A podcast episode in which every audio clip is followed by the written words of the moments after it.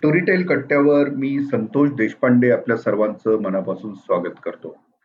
स्टोरीटेलचा हा आपण दर शनिवारी ऐकतो हा स्पेशल एपिसोड असणार आहे आज, कारण याच्यामध्ये पूर्वार्धात आपण ऐकणार आहोतच या आठवड्यात काय येत आहे स्टोरीटेलवर, आणि उत्तरार्धामध्ये आपण एक अत्यंत महत्वाच्या आणि सध्याच्या कळीच्या विषयावरती चर्चा केलेली आहे. तो विषय आहे सध्या करोनाची जी लाट आहे त्या संदर्भात आपल्या मनात असणाऱ्या प्रश्नांची वैद्यकीय क्षेत्रातील तज्ज्ञांनी दिलेली उत्तरे.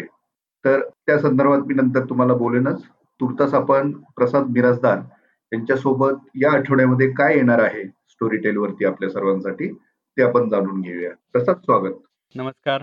यस प्रसाद, सध्या सर्वांच्या दृष्टीने आव्हानाचा काळ आहे. कोविडचं आव्हान सध्या पीक वरती आहे, म्हणजे कोविडचं संक्रमण. प्रत्येक जण घरी बसून आहे असं मी मानतो. त्यांनी घरी बसायलाही हवं, बाहेर पडण्यात धोका आहे. म्हणूनच आता घरी जर बसून आपण आहोत तर आपण काय काय ऐकलं पाहिजे या संदर्भात आपण बोलूया. हो, महत्वाचं म्हणजे की आज शनिवार आहे 1 मे, त्यामुळे सगळ्यांना महाराष्ट्र दिनाच्या शुभेच्छा आणि कामगार दिनाच्या पण शुभेच्छा. महत्त्वाचं आज आहे ते म्हणजे महाराष्ट्र दिनानिमित्त आपण एकूणच महाराष्ट्र 1 मेला जेव्हा सुरुवात झाली तो मंगल कलश ज्यांनी आणला ते आपले महाराष्ट्राचे पहिले मुख्यमंत्री, यांना महाराष्ट्राचे शिल्पकार म्हणून ओळखलं जातं, ते यशवंतराव चव्हाण. या यशवंतराव चव्हाणांचे आत्मचरित्र कृष्णाकाठ हे अतिशय प्रसिद्ध आहे. तर हे आपण प्रकाशित करून आजचा महाराष्ट्र दिन साजरा करणार आहोत. यशवंतराव चव्हाणांबद्दल आपल्याला माहिती आहे की ते प्रागतिक विचारसरणीचे होते, एक उत्कृष्ट संसदपटू, उदारमतवादी आणि अतिशय अभ्यासू व्यक्तिमत्व म्हणून ते ओळखले जायचे. ते रसिकही होते आणि साहित्य क्षेत्रातही त्यांचा दबदबा होता. त्यांनी पुस्तकं पण लिहिली, त्यातलं हे आत्मचरित्र तर अतिशय गाजलेलं आहेच आहे. पण युगांतर, सह्याद्रीचे वारे, ऋणानुबंध ही त्यांची साहित्य संपदा पण प्रसिद्ध आहे. आठवत असेल तर 1962 मध्ये ते चीनच्या युद्धाच्या वेळेला संरक्षण मंत्री होते आणि हिमालयाला वाचवण्यासाठी सह्याद्री धावला अशा प्रकारचं त्यावेळेला वर्णन त्यांचं केलं जायचं. त्यांचं कार्यक्रम या सगळ्या कार्यकर्तीचं जर सगळ्यात मोठं जर काही पद मिळालं असेल महाराष्ट्राला सुद्धा ते म्हणजे उपपंतप्रधान म्हणून त्यांनी कारकीर्द केली. आणि हे सगळं त्या कृष्णाकाठ आत्मचरित्रामध्ये खूप छान पद्धतीने आलेलं आहे. त्यातून त्यांच्या सामाजिक राजकीय जीवनामधल्या ज्या भूमिका आहेत त्याही आपल्याला कळतात, महाराष्ट्राबद्दलची जाणीव होते. याचबरोबर आपण भूमिका नावाचंही त्यांचं पुस्तक जे भाषणांचा संग्रह आहे तोही आपण प्रकाशित करणार आहोत.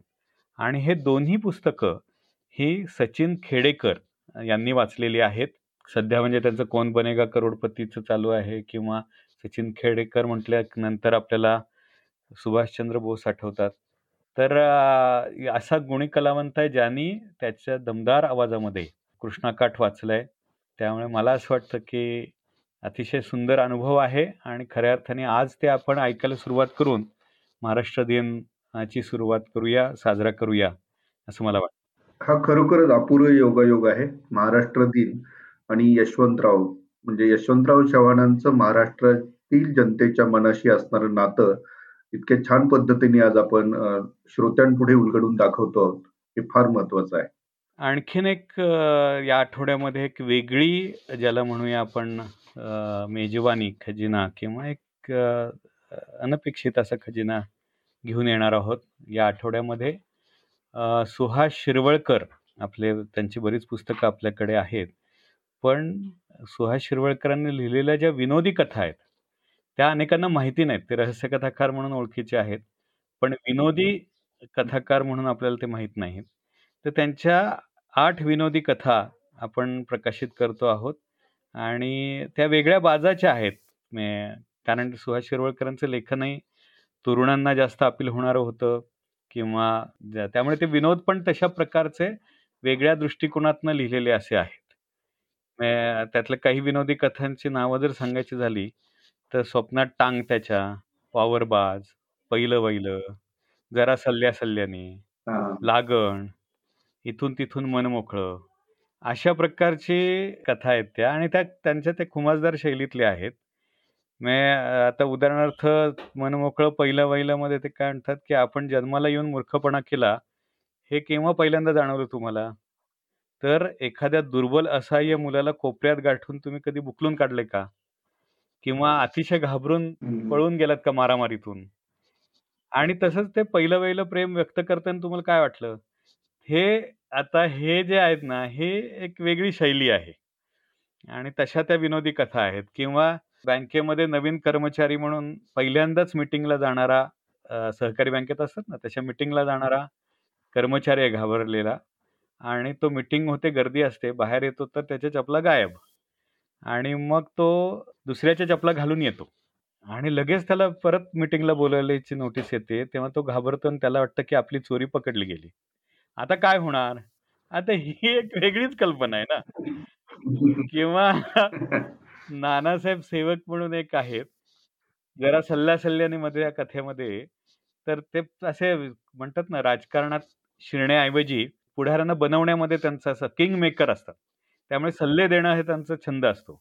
आणि मग ते असे भानगडीतल्या ज्या लग्न असतात ना टिपिकल, त्याच्यासाठी जातीने पुढाकार घेत असतात, आणि तर ते त्यांच्याचकडे वर्तमानपत्राचा संपादक असतो राजेंद्र म्हणून, तर त्याला कशा पद्धतीने सल्ला देतात लग्न जुळवण्यासाठी, अशी एक भन्नाट कथा आहे. तर अशा प्रकारच्या जरा मजा गमतीशीर हसत खेळत आत्ताच्या या तणावग्रस्त वातावरणामध्ये हा एक आम्हाला असं वाटलं की एक चांगला गोष्ट आहे. आणि योगायोगाने 2 तारखेला कॉमेडियन डे किंवा विनोदी दिवस, जे आता आपल्याकडे सगळे वेगवेगळे दिवस साजरे करणे हाही एक तसा विनोदी भाग आहे, पण जागतिक पातळीवरती आपण त्यानिमित्ताने आठवणी काढतो, त्यानिमित्ताने काहीतरी करतो, त्यामुळे हे तसं नव्या नव्या युगातले सण आहेत, तसा हा विनोदी दिन आपण साजरा करतो आहोत. तर हा आठवडाभर आपण या 8 कथा वाचून ऐकून सुहास शिरवळकरांबरोबर या विनोदी कथांची मेजवानी पण घेऊया, असं जरा थोडं लाईट आपण करतो आहोत.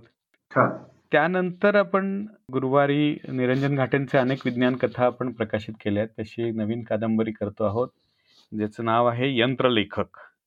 आणि यंत्रलेखक यामध्ये आता यंत्रमानव आपल्याला माहिती आहे, तशाच पद्धतीने भविष्यामध्ये काय काय घडणार आहे त्यात पुढचे लेखकसुद्धा यंत्रलेखकच असतील. आणि तसं मशीन हे चालू आहे बरं का रायटिंग, अजून जमलं नाही आहे, पण उद्या भविष्यात तसे यंत्रलेखक तयार झाले तर काय होईल, असं सगळा तो वेगळा थॉट आहे.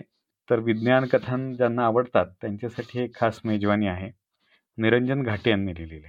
त्यानंतर रत्नाकर मतकरींच्या एकांकिका आपण सुरू करतो आहोत, वेगवेगळ्या पात्रांमध्ये हे केलेल्या, तीही एक मेजवानी आहे आणि ती या आठवड्यापासून सुरू होईल. तर मला असं वाटतं जे रत्नाकर मतकरींचे फॅन आहेत त्यांनी या एकांकिका ऐकायला सुरुवात करू, दर आठवड्याला एक एकांकिका अशी येते आहे. आणखीन एक या आठवड्यात म्हणजे मे महिना खजिनाच आहे आणि नव्याने सुरुवात करतो आहोत आपण. तर महाराष्ट्रामध्ये अतिशय गाजलेलं लाडकं म्हणण्यापेक्षा साहसी व्यक्तिमत्व म्हणून तरुण मुलांमध्ये अतिशय विशेषतः किशोरवयीन मुलांमध्ये जे ज्यांना अतिशय आवडलं ते म्हणजे फास्टर फेणे. फास्टर फेणेवरचा चित्रपट पण खूप गाजला, तर या फास्टर फेणेची मालिका सिरीज आपण सुरू करतो दर शुक्रवारी, ज्याला नाव दिलं आपण फ्रायडे विथ फास्टर फेणे. आणि आता दर शुक्रवारी फास्टर फेणेची नवी कथा आपण घेऊन येणार आहोत, भारा भागवत यांनी लिहिलेली. आणि पहिली जी आहे ती स्वाभाविकच फुरसुंगीचा फास्टर फेणे ही जी पहिली त्यांची कथा आहे किंवा कादंबरी आहे ती असणार आहे. फास्टर फेणे सगळ्यांना माहिती आहे, टॉक आवाज काढून तो कशा पद्धतीने साहस करायचा. म्हणजे मला अगदी आठवतं की पहिलं फुरसुंगीच्या फास्टर फेणेमध्ये तो लहान तान्हा असल्यापासून तो साहसी होता हे दाखवण्याकरता त्याला पळवून नेलं जातं आणि तो पिशवीत ट्रान्झिस्टर सुरू करतो आपल्या पायाने छोट्या आणि कसा चोर पकडून देतो, इथपासून त्याच्या साहसाच्या गोष्टी सुरू होतात.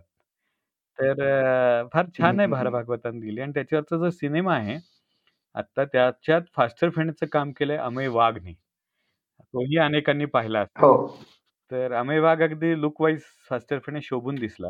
तर या अमेय वाघनेच या सर्व गोष्टी वाचलेल्या आहेत त्यामुळे खऱ्या अर्थाने क्या बात आहे. पडद्यावरचा फास्टर फेणे हा तुमच्यासाठी फास्टर फेणे घेऊन येणार आहे.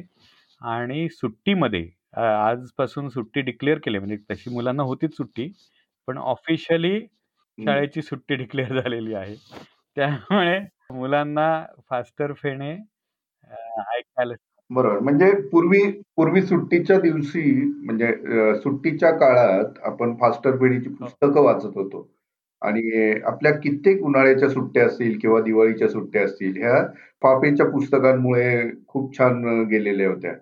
आणि तोच अनुभव आता फक्त माध्यम बदलून श्राव्य माध्यमातून आता नवीन पिढीला पण आपल्याला पण घेता येईल. आणि विशेषतः काय सांगू का तुला, आपण आता मराठी माध्यमातनं, मी तरी मराठी माध्यमातनं शिकलो, तर हे आपल्या जवळचे कॅरेक्टर्स होते फास्टर फेणेवर, बिपिन बुकलवार हे भारा भागवतांची.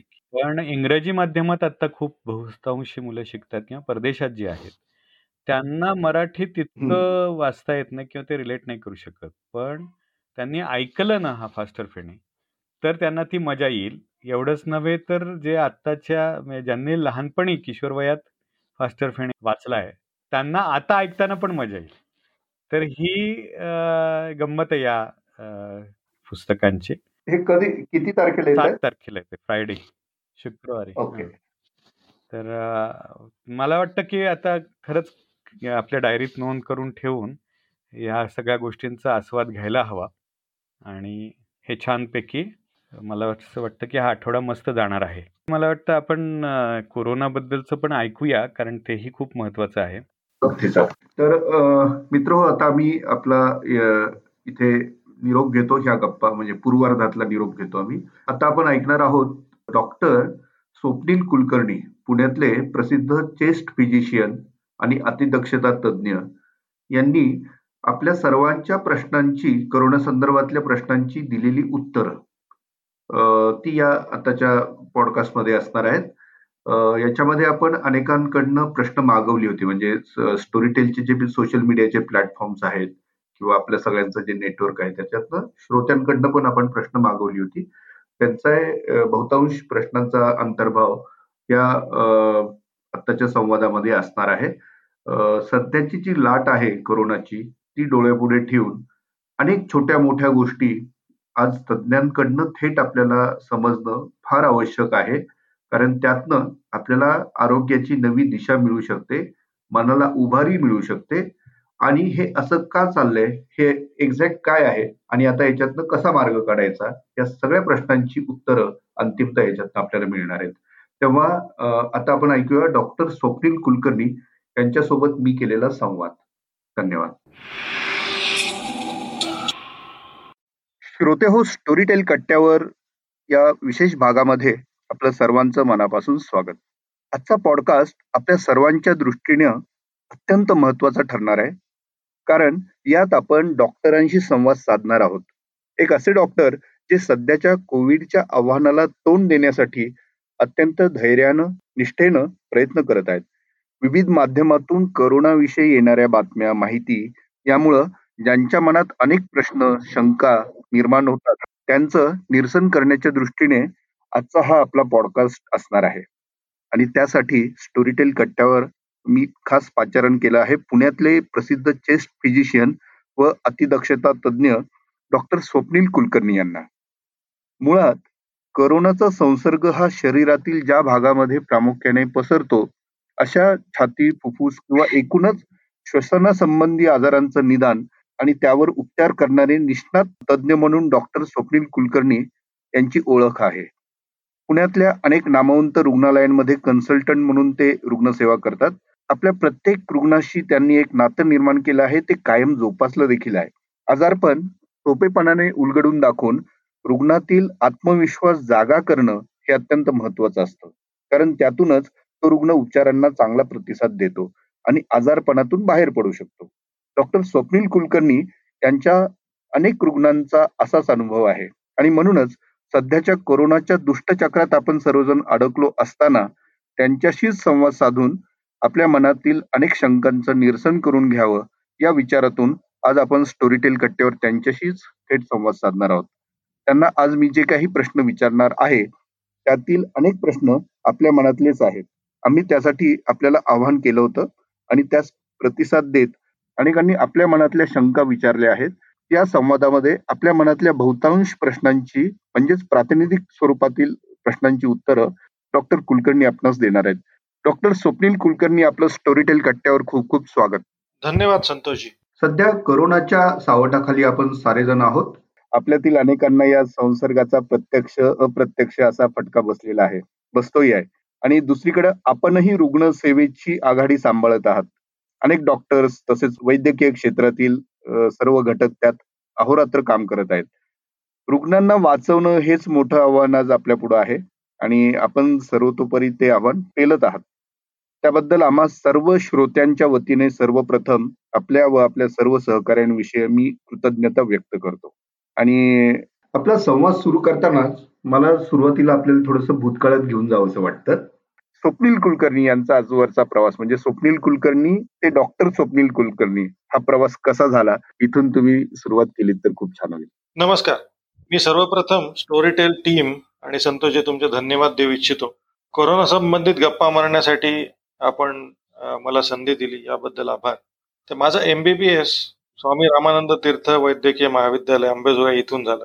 त्यानंतर MD रेस्पिरेटरी मेडिसिन किंवा पल्मोनरी मेडिसिन किंवा श्वसन विकार आपण ज्याला म्हणतो याच्यासाठी मुंबईच्या नायर हॉस्पिटल आणि टोपिवाला नॅशनल मेडिकल कॉलेज येथे मी प्रवेश घेतला. तिथे MD पूर्ण झाल्यानंतर मी युनिव्हर्सिटी ऑफ बर्न स्वित्झर्लंड इथून European diploma in adult respiratory diseases ही पदवी प्राप्त केली. मी त्यानंतर मुंबईला होतो.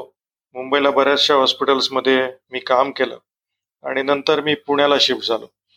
पुण्याला सध्या आपटे रोड येथे माझं निरामय क्लिनिक या नावाने स्वतःचं क्लिनिक आहे आणि तसंच मी KM hospital, Joshi hospital, Ratna hospital, Lokmanya hospital इथे चेस्ट फिजिशियन म्हणून काम करतो. अच्छा. आणि तुम्ही मूळचे कुठले? म्हणजे मूळचा मी तसा मराठवाड्यातला. माझं शिक्षण औरंगाबाद येथे झालं शाळेपर्यंत. अच्छा. आणि नंतर त्याच्या पुढचा प्रवास अंबेजोगाई, मुंबई, पुणे असा. पण असं डॉक्टर व्हायचं असं ठरून केलेलं होतं? असं ठरवलेलं नव्हतं. असं ठरवलेलं नव्हतं.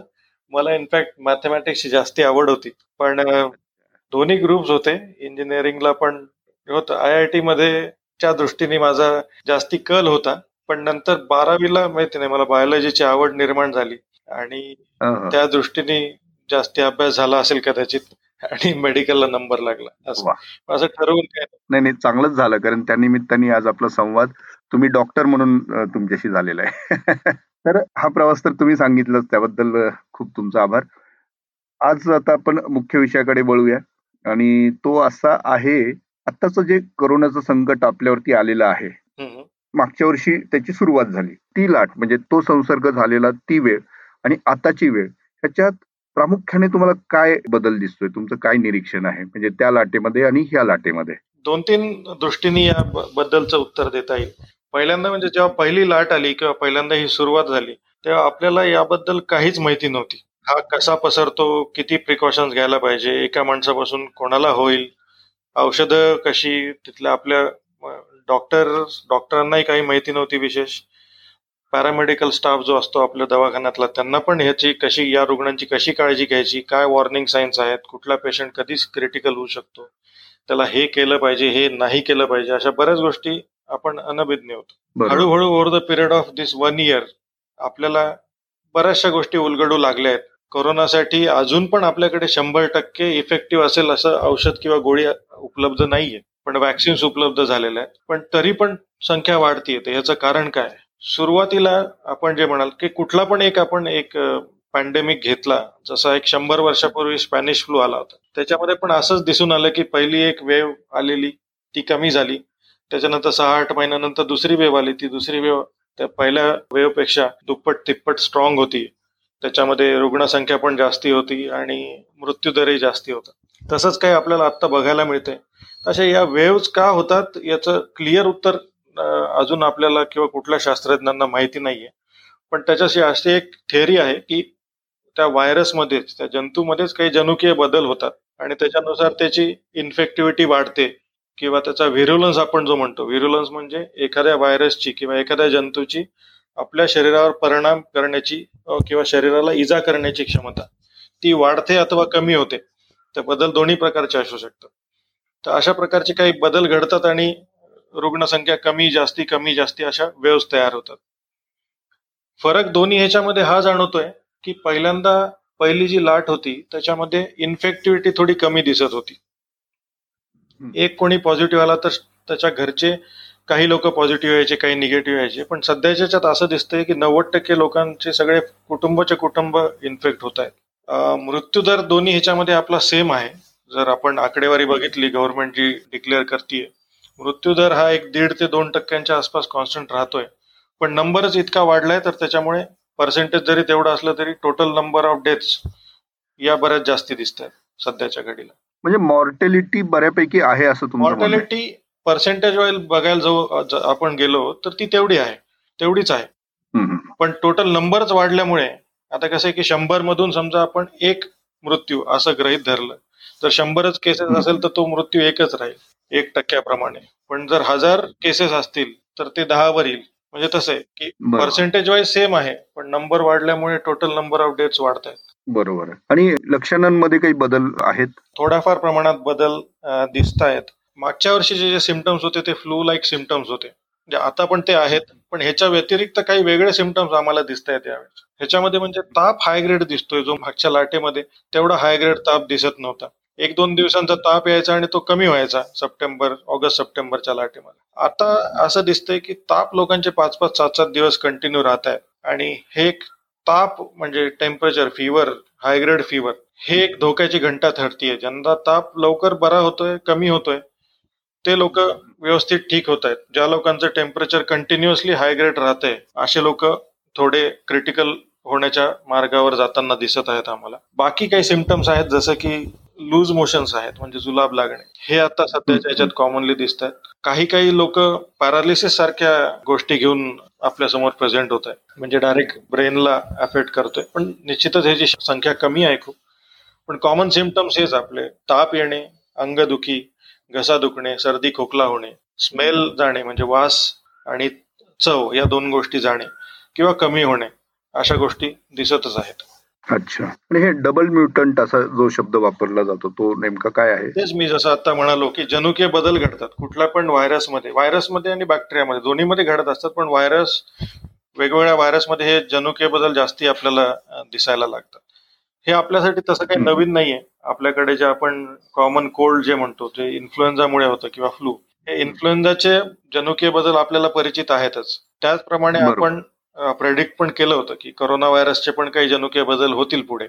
ते डबल म्युटंट, ट्रिपल म्युटंट हा त्यातलाच प्रकार आहे. काही ठिकाणी DNA मध्ये त्यांच्या बदल घडतात, DNA RNA मध्ये इथले आणि वेगवेगळ्या व्हायरस बॅक्टेरियांच्या, आणि त्याच्यानुसार मग त्याची वृत्ती बदलते. म्हणजे जसं की इन्फेक्टिव्हिटी वाढू अथवा कमी होऊ शकते, त्याची ताकद त्या व्हायरसची वाढू अथवा कमी होऊ शकते. आपण जे औषधं देतोय ते औषधं त्यांच्यावर काम करण्याच्याऐवजी ते काम नाही पण करू शकतात. म्हणजे असे काही वेगवेगळ्या प्रकारचे बदल घडतात, त्याला आपण म्युटेशन्स असं म्हणतो. अच्छा. आणि या लाटेमध्ये तरुणांनाही मोठ्या प्रमाणात त्याचा फटका बसताना दिसतोय, तुमचं काय निरीक्षण? हो, या ह्याच्यामध्ये तरुण जास्ती प्रमाणावर अफेक्ट होताना दिसत आहेत. त्याचं ठोस कारण नाही आपल्या पुढे, पण याच्यासाठी 2-3 शक्यता आपल्याला वर्तवता येऊ शकतात. एक तर म्हणजे बऱ्याचशा ऍडल्ट लोकांचं, म्हणजे 45च्या पुढच्या लोकांचं आणि 60च्या पुढच्या लोकांचं व्हॅक्सिनेशन या 2 महिन्यात झालेलं आहे. कदाचित तो त्यांच्यासाठी प्रोटेक्टिव्ह इफेक्ट ठरत असावा. दुसरं म्हणजे की तरुण लोक जास्ती बाहेर पडतायत. तरुण लोकांना कामं आहेत, ऑफिस म्हणा इतरही काही कामं म्हणा, ह्याच्यामुळे त्यांची घराच्या बाहेर मुवमेंट जास्ती वाढतीये, लोकांशी संपर्क वाढतोय, त्याच्यामुळे तरुण लोकांमध्ये सध्याच्या घडीला जास्ती केसेस आढळून येतात. अच्छा. बरं डॉक्टर, करोनाचा संसर्ग हा प्रामुख्याने तोंडावाटे होतो असं आपण म्हणतो, आणि तो सगळ्यात आधी आघात करतो तो आपल्या श्वसन यंत्रणेवरती, नाही का? राईट. मग इथं तज्ञ म्हणून खरं तुमचा रोल येतो, म्हणून हा प्रश्न तुम्हाला असा आहे की हे नेमकं कसं घडत असतं? म्हणजे हे एकाच प्रकारे त्याचा एक पॅटर्न आहे का त्याच्यात व्यक्तिपरत्वे सुद्धा काही बदल होत असतात? त्याच्यात नक्कीच व्यक्तिपरत्वेच बदल होतात. एक गोष्ट आपण लक्षात घ्यायला पाहिजे की कोरोनामुळे होणारे जे मृत्यू आहेत किंवा कोरोनामुळे होणारे जे क्रिटिकल केसेस आहेत यामध्ये 90 ते 95% ज्या केसेस आहेत या लंग्सला म्हणजे फुफ्फुसांना प्रॉब्लेम झाल्यामुळे होत आहे. कसं आहे याचं कारण म्हणजे की ह्याचा आपल्या शरीरात होणारा प्रवास म्हणजे शरीरात होणारी एंट्री या व्हायरसची नाका किंवा तोंडावाटे होते. बरोबर. नाक किंवा तोंड इथे जाऊन पहिल्यांदा हा व्हायरस आपल्या शरीरामध्ये आपल्या ज्या तिथली जी म्युकस मेम्ब्रेन आपण ज्याला म्हणतो की नाक किंवा तोंड नाकामधली त्वचा तिथे जाऊन हा व्हायरस पहिल्यांदा तिथून शिरकाव करतो आपल्या शरीरामध्ये. आता हे सगळं लोकल तिथल्या फॅक्टर्सवर अवलंबून असतं. जर समजा एखाद्या माणसाची आता आपल्या शरीरात प्रतिकार शक्ती करणाऱ्या पेशी सगळीकडे असतात. जर समजा नाकामध्ये व्हायरसनी एंट्री केल्यानंतर तिथल्या पेशी जर मजबूत असतील, स्ट्रॉंग इनफ असतील की त्या व्हायरसला तिथल्या तिथे संपवत असतील तर त्याचा प्रवास तिथेच संपतो. जर समजा तिथली इम्युनिटी म्हणा किंवा ओव्हरऑल एखाद्या माणसाची इम्युनिटी कमी असेल तर ते नाकापासून त्याचा प्रवास पुढे सुरू होतो. मग नाकातून पुढे काय तर नाकानंतर येते श्वसननलिका आणि श्वसननलिकेनंतर येतं फुफ्फुसं. त्यामुळे हे नाक आणि फुफ्फुसं एकाच ट्यूबनी कनेक्टेड असतात. त्याच्यामुळे इव्हेंच्युअली नाकात आलेलं इन्फेक्शन जर तिथल्या तिथे थांबलं नाही गेलं तर ते पुढे जाऊन फुफ्फुसात जाणार आणि त्याच्यामुळे फुफ्फुसं हे कॉमनली अफेक्टेड ऑर्गन आपण ज्याला म्हणतो, म्हणजे सगळ्यात जास्ती जिथे याचा प्रादुर्भाव जाणवतोय ते फुफ्फुस आहेत. फुफ्फुसांमध्ये आपल्या श्वसननलिकांचे छोट्या छोट्या छोट्या छोट्या ब्रांचेस होतात आणि ते शेवटी एका छोट्या फुग्यासारख्या स्ट्रक्चरमध्ये एंड होतात, ज्याला आपण अल्वेओलाय असं मेडिकल टर्मिनॉलॉजी म्हणतो किंवा मराठीत त्याला वायुकोश असंही म्हणतो. ते वायुकोशाचं काम असतं की आपण श्वास घेतो तेव्हा तिथे जाऊन ऑक्सिजन जमा होतो आणि तो ऑक्सिजन तिथून त्या वायुकोशाच्या पलीकडे रक्तवाहिन्या असतात आपल्या, तिथून तो ऑक्सिजन त्या रक्तवाहिन्यांमध्ये मिक्स होतो. जेव्हा त्या रक्तवाहिन्यांमध्ये ऑक्सिजन मिक्स होतो त्याला आपण शुद्ध रक्त असे म्हणतो आणि ते शुद्ध रक्त तिथून हृदयाकडे जातं आणि हृदयाकडून सगळ्या शरीरामधल्या वेगवेगळ्या अवयवांना ते पोहोचवल्या जातं. तर हा जो वायुकोश म्हणालोय मी, हा करोना इन्फेक्शनचं रूपांतर जेव्हा न्यूमोनियामध्ये होतं तेव्हा ह्या वायुकोशांवर त्याचा अटॅक होतो. अटॅक झाल्यामुळे त्याचं जे हे मुख्य कार्य असतं ऑक्सिजनची देवाणघेवाण करणं, हे कार्य तिथे हॅम्पर होतं, त्याचा इफेक्ट त्याच्यावर जाणवतो आणि ऑक्सिजन पुरेशा प्रमाणात हवेतून आपल्या शरीरामध्ये ट्रान्सफर होत नाही. त्यामुळे मग ऑक्सिजन लेवल कमी व्हायला लागते. ऑक्सिजन कमी व्हायला लागल्यामुळे आपल्याला दम लागायला लागतो. ऑक्सिजन कमी बाकीच्या ऑर्गन्सला, म्हणजे हार्ट आहे, किडनी आहे, लिव्हर आहे, ब्रेन आहे, इकडे कमी प्रमाणात ऑक्सिजन पोहोचला जातो आणि मग त्या बाकीच्या ऑर्गन्सचे कार्य मंद व्हायला लागतात, तिथे पण त्याचा परिणाम दिसायला लागतो आणि पेशंट क्रिटिकल होण्याचं हे कारण मुख्यत्वे आपल्याला दिसतं. म्हणजे फुफ्फुस एफेक्ट होणं हीच सगळ्यात मोठी गोष्ट आहे याच्यामध्ये. येस, सगळ्यात मोठी आणि सगळ्यात कॉमन कॉम्प्लिकेट करणारी गोष्ट तीच आहे. अच्छा, मग अनेक रुग्णांना त्यांच्यातला संसर्ग किती झालेला आहे हे प्रमाण समजून घेण्यासाठी किंवा हे लक्षात येण्यासाठी HRCT टेस्ट सांगण्यात येते नाही का? त्याच्यात एक गोष्ट, मागच्याच प्रश्नाचं एक उत्तर राहिलं ते असं की तुम्ही व्यक्तिपरत्वे याच्यात काय बदल होतात का. आता इथे व्यक्तिपरत्वे हा रोल येतो की काही लोकांचे फुफ्फुस ऑलरेडी डॅमेज असतात, अशा लोकांमध्ये कॉम्प्लिकेशन्स लवकर होतात. जसं की काही लोकांना दमा असतो, काही लोकांना लंग कॅन्सर असतो, काही लोकांना काही पूर्वीच्या निमोनियामुळे, पूर्वीच्या TB मुळे फुफ्फुसं त्यांचे डॅमेज झालेले असतात. अशी लोक स्मोकर्स आहेत, सगळ्यात कॉमन कॉज, जे लोक धूम्रपान करतात खूप, अशा लोकांची फुफ्फुसं ऑलरेडी कमकुवत असतात, तिथे या व्हायरसमुळे होणारा प्रादुर्भाव जास्ती जाणवतो आणि कॉम्प्लिकेशन्स होण्याची शक्यता जास्ती असते. काही लोकांची ओव्हरऑल इम्युनिटी कमी असते, अशा लोकांमध्ये पण असा प्रादुर्भाव जास्ती जाणवतो. तर ते प्रत्येक पर्सन टू पर्सन अशा या गोष्टी व्हॅरी होतात. त्याच्यामुळे व्यक्तिपरत्वे काही लोक आपल्याला दिसतात की बऱ्यापैकी सिरियस होत आहेत, तरुण वयातले लोक सुद्धा, काही लोक एल्डरली असताना पण स्टेबल राहिलेले दिसत आहेत. हे सगळं प्रत्येकाच्या शरीरावर डिपेंड असतं. आणि HRCT ही टेस्ट सांगण्यात जी येते ते कुणाला येते आणि त्याचे निष्कर्ष काय असतात? तो स्कोर हा शब्द अलीकडच्या काळात खूप आम्ही ऐकतोय. नक्कीच तो स्कोर किती आहे आणि मग त्याच्यावरून उपचाराची दिशा ठरवण्यात येते वगैरे.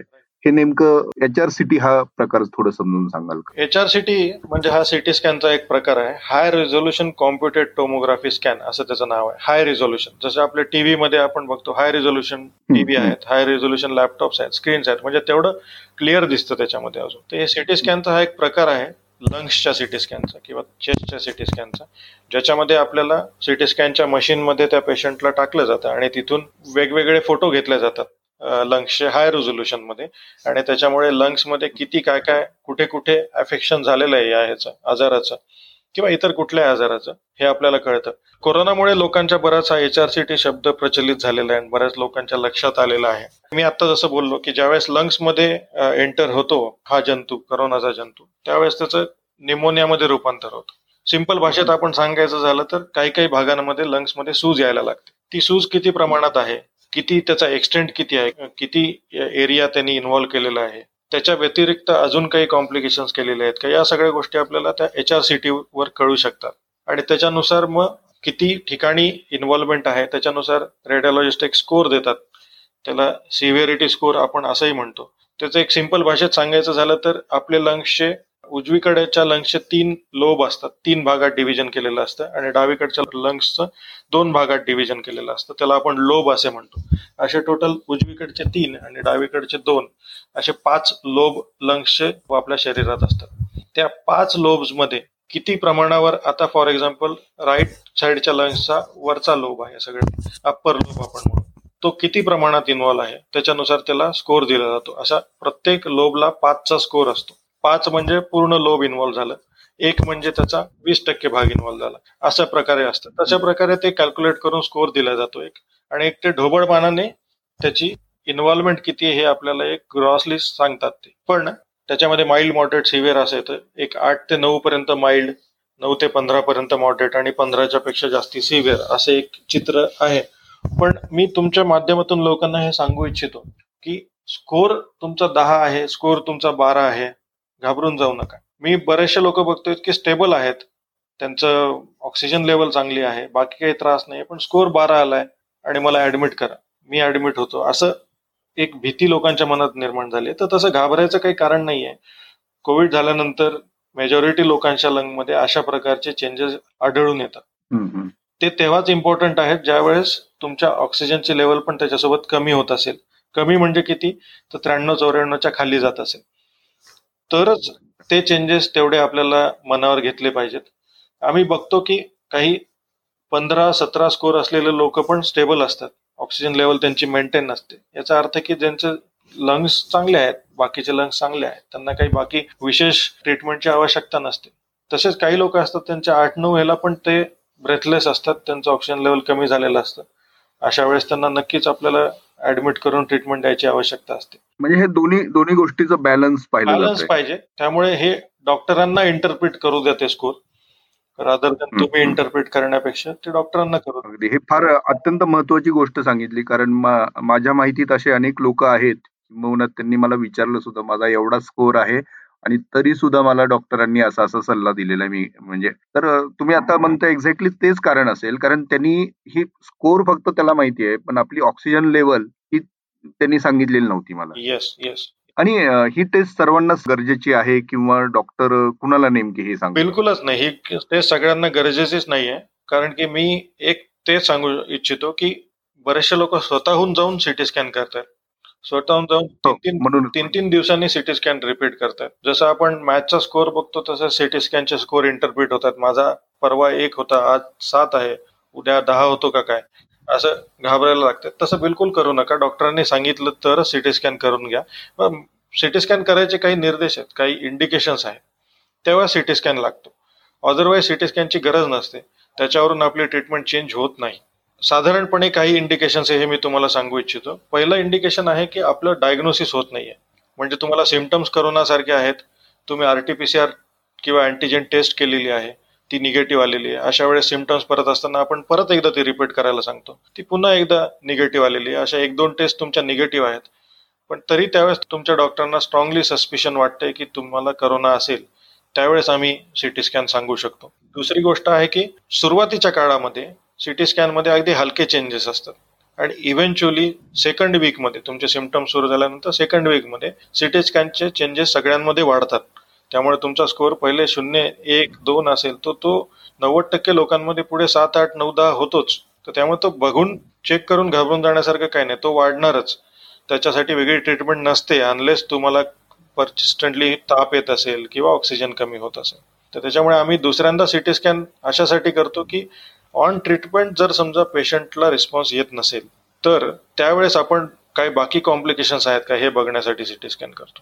किंवा एखादा पेशंटची ट्रीटमेंट झालेली आहे, 2 आठवडे होऊन गेलेले आहेत त्याला कोरोना होऊन, पण तरी पण अजून ऑक्सिजन लागतो आहे, तरी पण डिस्चार्ज करता येत नाहीये पेशंटला, तर अशा वेळेस आपण सिटी स्कॅन करतो की नेमकं काय स्टेटस आहे बघण्यासाठी. लंग फायब्रोसिस म्हणून एक एंटिटी असते, ती डेव्हलप झाली आहे का. काही काही वेळेस लंग्सच्या ज्या रक्तवाहिन्या असतात त्याच्यामध्ये क्लॉट निर्माण होतात, त्याला पल्मोनरी एम्बोलिझम असं म्हणतो आपण. तर ते क्लॉट तयार झाले आहेत आणि त्याच्यामुळे पेशंटचं ऑक्सिजन कमी राहते का हे बघण्यासाठी, असे काही कॉम्प्लिकेशन्स असतील हे बघण्यासाठी आपण सिटी स्कॅन वगैरे सांगू शकतो. तर हे असे काही ठराविक निकष आहेत ते त्यावेळेसच आपण सिटी स्कॅन सांगतो. प्रत्येकाला सरसकट सिटी स्कॅन करायची काहीच आवश्यकता नसते. सिटी स्कॅन तुम्हाला जरी सोपं इन्व्हेस्टिगेशन वाटत असलं, सरकारने त्याचे आता रेट्स पण कमी केलेत. पूर्वी जे 5-6 हजाराला सिटी स्कॅन व्हायचे ते कोरोना पेशंटसाठी का 2,500 ते 3,000 मध्ये होत आहेत. रेट जरी कमी केलेले असले तरी पण हे लक्षात घेतलं पाहिजे की सिटी स्कॅन म्हणजे तुम्ही रेडिएशनला एक्सपोज होत आहे.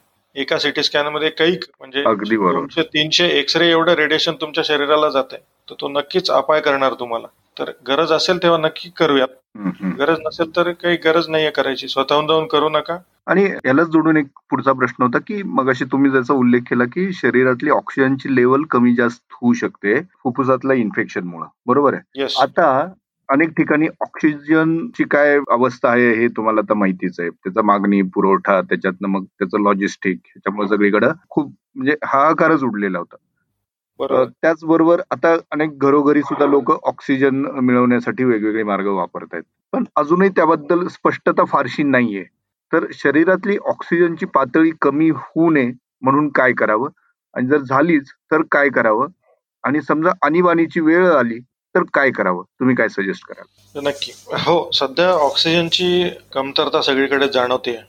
याचं कारण म्हणजे की अचानक हा झालेला उद्रेक आणि लोकांना लागणारा ऑक्सिजन. आतापर्यंत कुठलाच असा डिसीज आपण बघितला नव्हता ज्याच्यामध्ये इतक्या प्रमाणात लोक एका वेळेस ऍडमिट होतील आणि त्यांना ऑक्सिजन लागेल. तर ऑक्सिजनची पातळी कमी न व्हावी याच्यासाठी काय करावं, तर सगळ्यात पहिले मी सांगेल की करोना होऊ नये आपल्याला.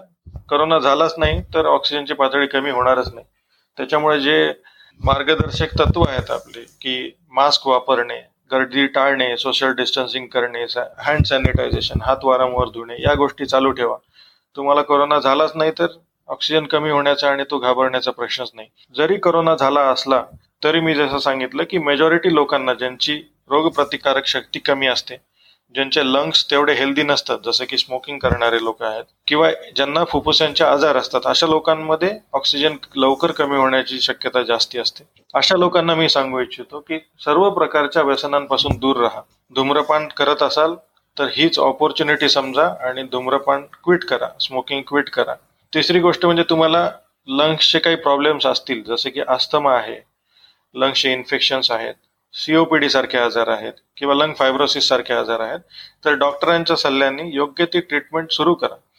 ट्रीटमेंट जर ऑप्टिमाइज असेल की व्यवस्थित ट्रीटमेंट जर तुमच्या ऑलरेडी प्री एक्झिस्टिंग लंग डिसीजची चालू असेल तर त्यावेळेस करोनापासून होणारा धोका आणि करोनापासून होणारे कॉम्प्लिकेशनचा रेट हा कमी होतो. त्यामुळे तुम्हाला डिसीज आहे, तुम्हाला होणारच, अशातला भाग नाहीये. व्यवस्थित ट्रीटमेंट चालू असेल तर काही प्रॉब्लेम येणार नाही. आणि तिसरी गोष्ट जर झाली तर काय करावं, तर कोरोनाचे पेशंट जे आहेत त्यांना मी एक सल्ला देतो की सकस आहार घ्या, किंवा इतर हा सगळ्यांसाठीच लागू पडतो. सकस आहार घेणे आणि चांगला एक्सरसाइज करणे नेहमी हे तुमच्या फुफ्फुसाला नीट कार्यान्वित ठेवण्यासाठी मदत करत असतात. कोरोना झाल्यावर आपण हेवी एक्सरसाइज करू शकत नाही, पण घरातल्या घरात तुम्ही थोडंफार हलके एक्सरसाइजेस करू शकता.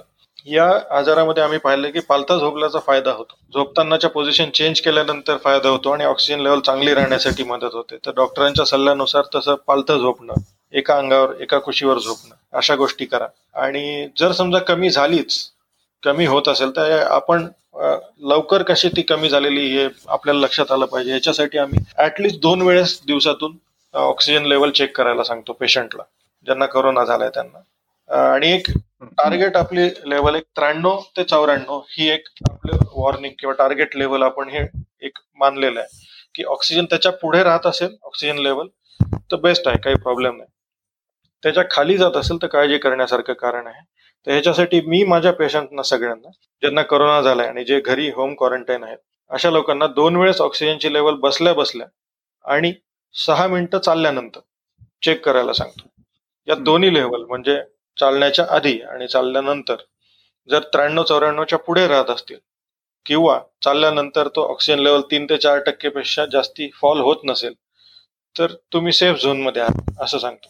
ज्यावेळेस ऑक्सिजनची लेवल अशी सडन ड्रॉप होत नाही, पहिल्यांदा ती लेवल चालल्यानंतर ड्रॉप व्हायला लागेल आणि त्याच्यानंतर 12-24 तासानंतर ती बसल्या जागी ड्रॉप व्हायला लागेल. तर ही अर्ली वॉर्निंग साईन आपल्याला आणि म्हणजे 12-24 तासानंतर होणारे कॉम्प्लिकेशन्स आपल्याला ह्याच्यामुळे लवकर प्रेडिक्ट करता येऊ शकतात. त्यामुळे चालल्यानंतर ऑक्सिजन लेवल चेक करत जा, जर ती कमी होत असेल तर ती आपल्याला अर्ली वॉर्निंग साईन आहे.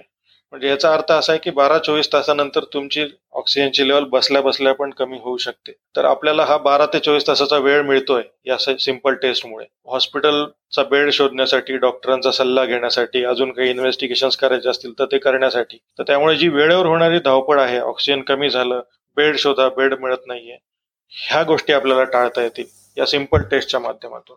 आणि ही 60 वर्षांच्या वरच्या व्यक्तींना आम्ही ही टेस्ट 3 मिनिटं चालूनच करायला सांगतो, किंवा ज्यांना काही हार्टचे आजार आहेत, कार्डियक डिसीज आहेत, तर अशा लोकांना आपण 3 मिनिटं चालायला किंवा जेवढं झेपेल तेवढं चालायला आणि त्याच्यानंतर चेक करायला सांगतो. तर ह्याच्यामुळे आपल्याला अर्ली डिटेक्शन होण्यासाठी मदत होते ज्या लोकांची ऑक्सिजन लेवल फॉल होऊ शकते आणि आपल्याला तो वेळ मिळू शकतो. आणि 12-24 तासाचा वेळ हा बऱ्यापैकी चांगला वेळ आहे, भरपूर वेळ आहे, त्यामध्ये आपण फर्दर गोष्टी अरेंज करू शकतो. ही खूपच उपयुक्त माहिती आहे. आणि विशेषतः जे लोक होम क्वारंटाईन मध्ये आहेत किंवा आयसोलेट ज्यांनी करून घेतलेलं आहे अशांसाठी फारच महत्वाची गोष्ट आहे.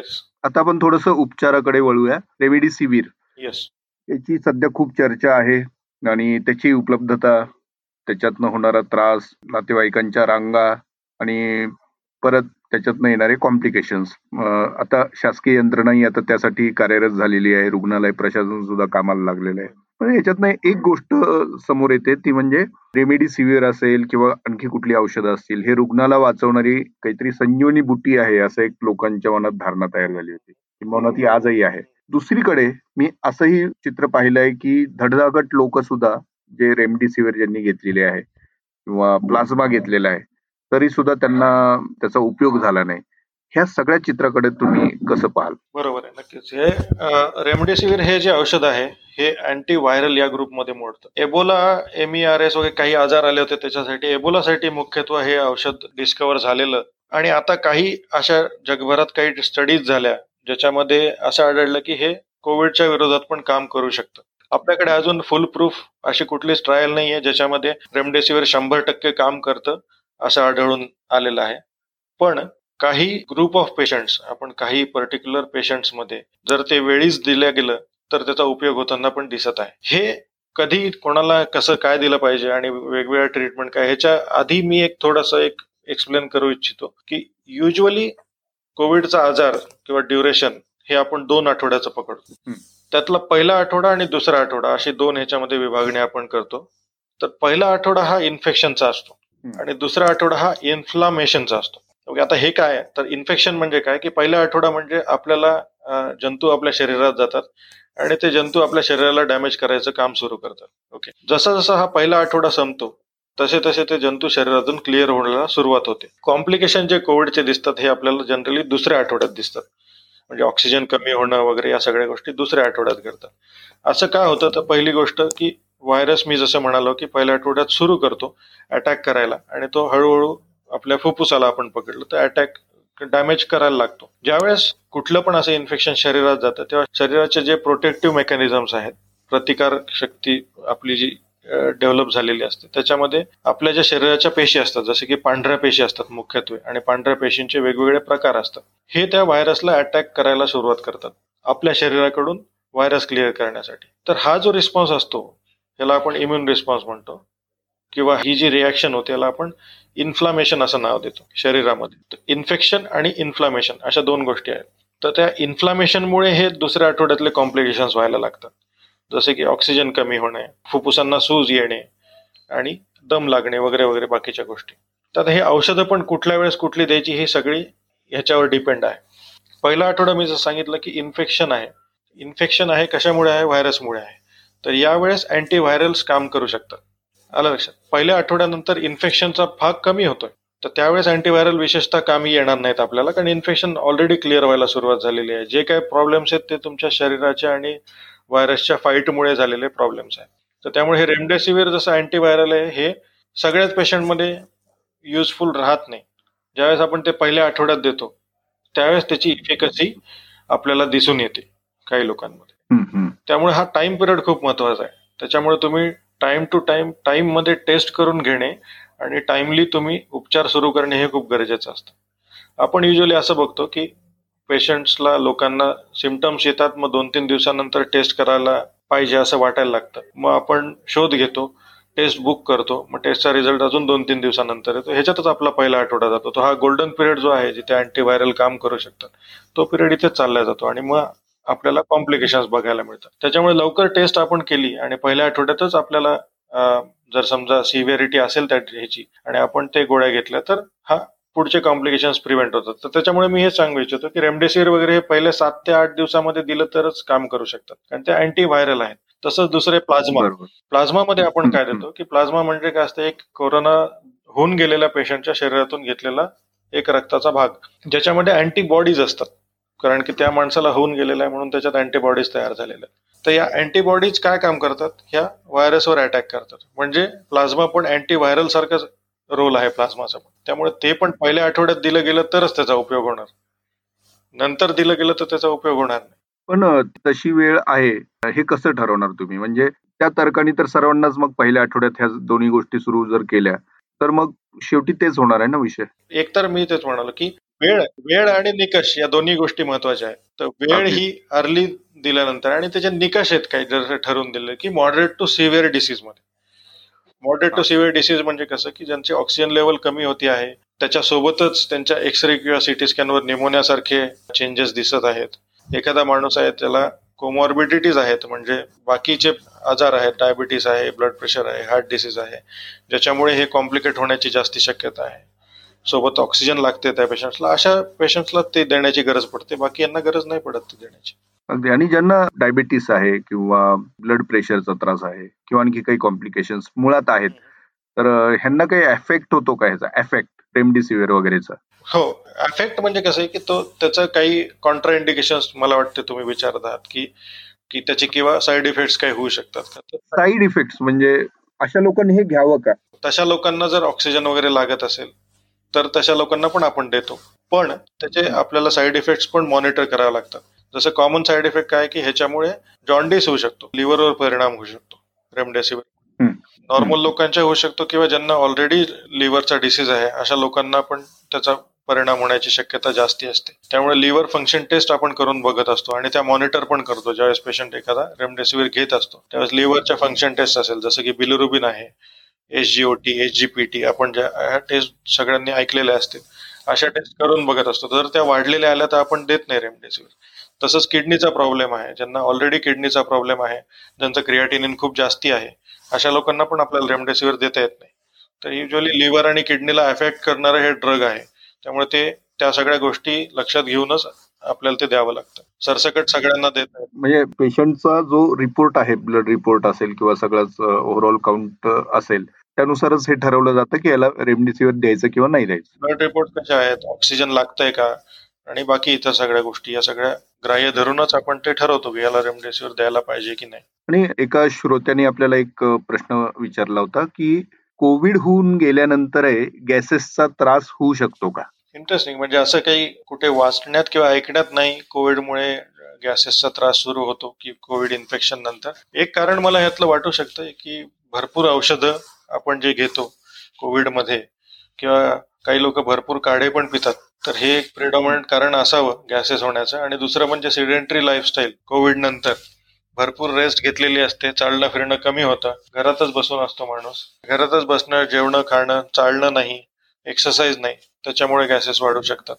आणि दुसरं जसं मी सांगितलं तसं की औषधं, काढे याचा भडीमार झाल्यामुळे पण गॅसेस होऊ शकतात. बरोबर. त्याला कसं त्यांनी फेस केलं पाहिजे? जेवल्या मी तेच म्हणतो की जेवल्या लगेच आडवं होऊ नये, जेवल्यानंतर थोडं चाललं पाहिजे, बसून राहिलं पाहिजे, शतपावली केली पाहिजे, स्पेशली डिनर नंतर. डिनर आणि आडवं होणे, रात्रीचं जेवण आणि आडवं होणे याच्यात 2 ते 3 तासाचा गॅप ठेवला पाहिजे. रात्री भरपेट खाऊ नये, पोट भरून खाऊ नये, हलकाच डिनर घ्यावं. रात्री शक्यतो स्पायसी पदार्थ किंवा तेलकट तिखट पदार्थ असे टाळावेत. अशा गोष्टीमुळे गॅसेसचा किंवा इनफॅक्ट ऍसिडिटी होण्याची शक्यता कमी होते. एकाच वेळेस भरपूर खाण्यापेक्षा 2 वेळेस थोडं थोडं खा, हा सगळ्यात सोपा उपाय आहे त्याच्यावर.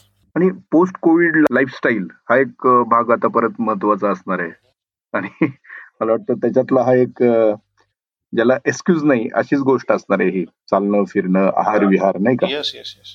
सध्या लॉकडाऊनमुळे बाहेर नाही पडता येते, पण घरातल्या घरात काहीतरी थोडेफार हलके एक्सरसाइजेस करा. टेरेसवर जाता येत असेल तर तिथे फिरा, जिथे लोकांचा संपर्क होणार नाही अशा ठिकाणी, पण काही ते काही चालू ठेवा.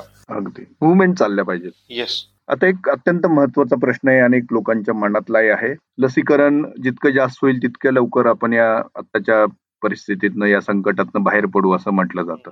अनेकांनी लस घेतली सुद्धा आहे. मला वाटतं महाराष्ट्रातच 1 कोटीच्या वर लसीकरण झालेलं आहे. तरी सुद्धा अनेकांना लस घेतल्यानंतर त्रास होतोय असं कळतं. अर्थात ते कमी जास्त आहे, त्याची कारणे अनेकदा सांगण्यात आलेली आहेत की काही दिवस हा त्रास होणार आहे. पण मला प्रश्न असा विचारायचा आहे की लस न घेता झालेला संसर्ग आणि लस घेतल्यानंतर झालेला संसर्ग, नाही का, ह्याच्यात काही फरक आहे का? ह्याच्यात जमीन आसमानाचा फरक आहे. लस घेतल्यानंतर सिव्हिअरिटी कमी होती. म्हणजे लस, कुठली पण लस घेतल्यानंतर तुम्हाला आजार होणं, कोविडचं इन्फेक्शन होणार नाही अशातलं गोष्ट नाहीये, पण झालाच तर त्याची सिव्हिअरिटी कमी होईल.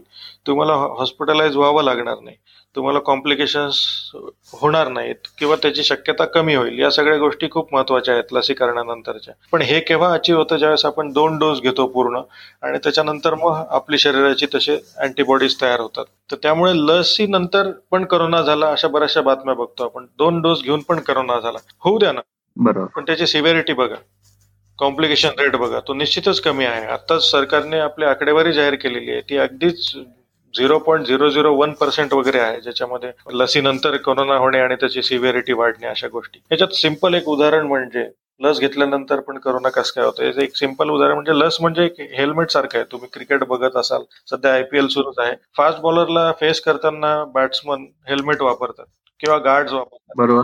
हेल्मेट आणि गार्ड वापरणं याचा अर्थ असा नाही की तो बॉल येऊन लागणारच नाही त्यांच्या. याचा अर्थ असा आहे की बॉल जर लागला तर त्याचा इम्पॅक्ट कमी होईल आणि त्याच्यामुळे होणारी हानी कमी होईल.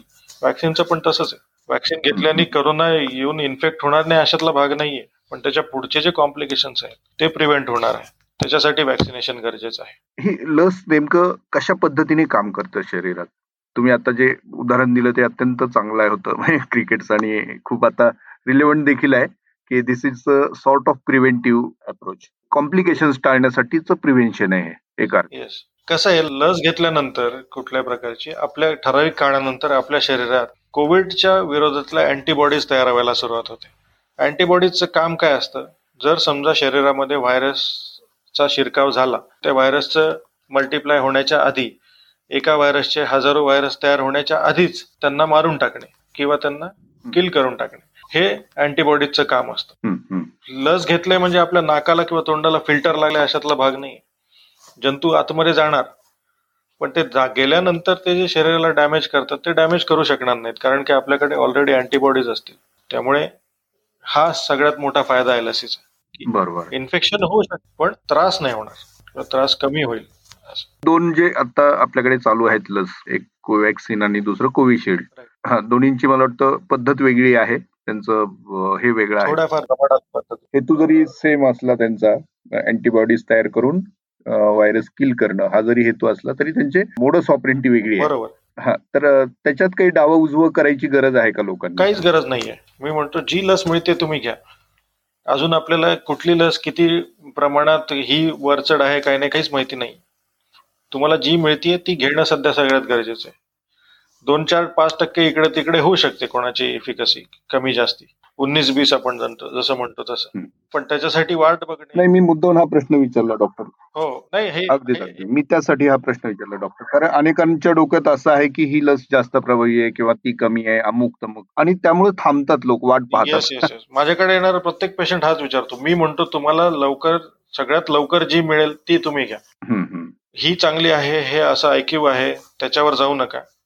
सध्याच्या घडीला जी मिळते ती घेणं गरजेचं आहे. त्याचे 2 डोस घेऊन कम्प्लीट करणं गरजेचं आहे, आणि नंतर पुढे चालून अजून कुठल्या नवीन लसी येतील, अजून इफेक्टिव्ह लसी येतील आपल्याला माहिती नाही.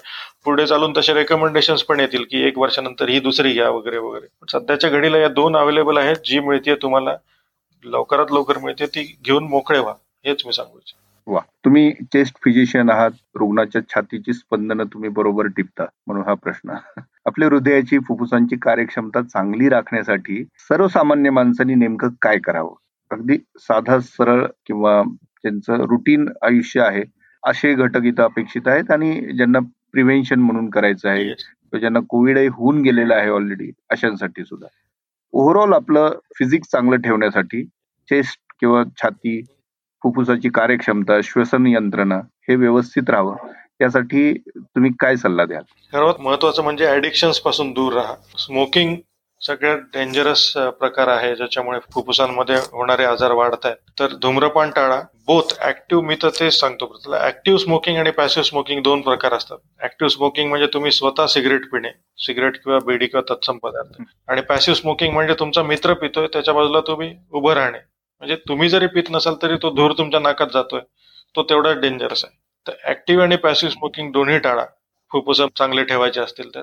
सकस आहार घ्या, एक्सरसाइज करा, डेली वॉक 20-25 मिनिटाचा पण चांगला आहे तो करा. प्रदूषणामुळे पण बरेच आजार होतात, तर जास्ती पॉल्युटेड ठिकाणी जाऊ नका. गेला तर आता आपल्याला मास्क लावायची सवय लागलीच आहे, इथून पुढे पण ते वापरत जा. काही ऑक्युपेशनल हजार्ड्स असतात, म्हणजे काही लोक फॅक्टरीत काम करतात, केमिकल फॅक्टरी आहे जिथे धूर, टॉक्झिक केमिकल्स यांच्याशी संबंध येतो आपला, तिथे पण प्रोटेक्टिव्ह गिअर्स म्हणजे मास्क वगैरे अशा गोष्टी वापरा.